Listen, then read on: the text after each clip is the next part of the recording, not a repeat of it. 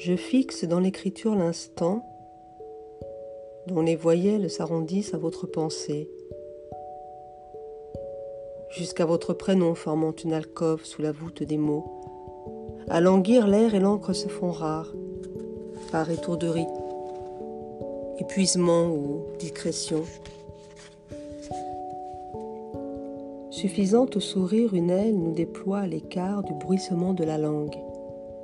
Contre l'invisible, nous échine et taquine à nos lèvres le brûlot. Moins que nos pupilles, moins que la coulée des gorges au secret, ventre creusé du peu et du trop-plein en miroir de nos rêves.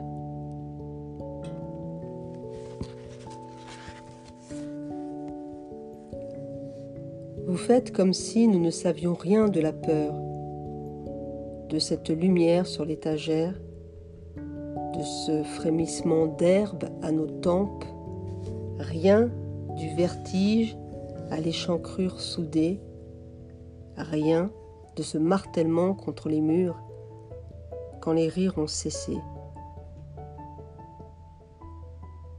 Discrets et dénoncés à nos joues les contours, nos nudités ne savent plus qui de la langue ou du visage choisir la courbe.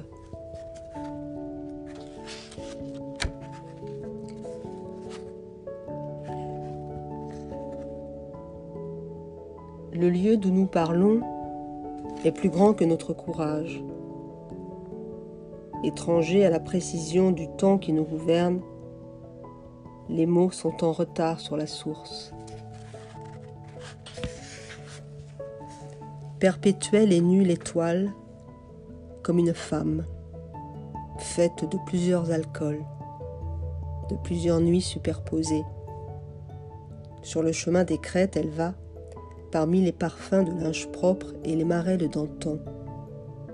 Dos éparpillés, ventre décousu, arraché du rien, du manque, sans mémoire à venir, sans visage, réfléchi. Et pour dormir le jour, la douceur inédite d'un sein blanc halluciné. femme faite de plusieurs alcools, de plusieurs nuits superposées, la lune pleine achève son risque au sommet des montagnes. Plus infini que notre sang, une voix blonde murmure Chaque dormeuse, dans sa langue de craie, sait où puiser ses profondeurs. Femme faite de plusieurs alcools, de plusieurs nuits superposées, quand le temps d'y penser à peine, seul le poids d'un nuage rassemble le ciel. Femme faite et défaite, épuisée de dire les corps dans ce mouvement de hanches et de chute consentie.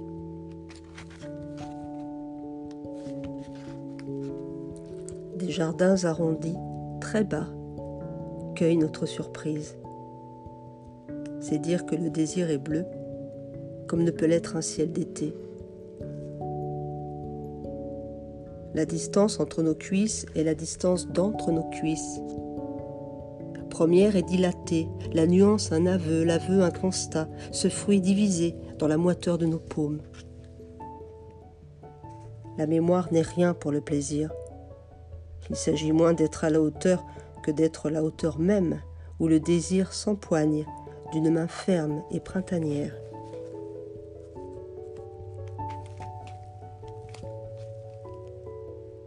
Je sais d'un savoir ancestral, d'avoir bu la soif et la ciguë. Aux entournures, suis pas vexé de tes révoltes. Bu les brûlantes morsures, bu les eaux des cadavres, quand le feu dans sa traîne inonde au palais tes orages. Bu le lait de lune pour preuve. Je sais d'un savoir jaloux, d'avoir balbutié sous cap glousser par ricochet, flirter avec la mort, contre la mort, contre les larmes, contre le rire, et les femmes jouir par les oreilles, je sais, le grimacier de la chair, les pluies de soufre et de sel, les traces de poudre sur nos discrétions agacées, du du pendule écorchant par rafale au promontoire.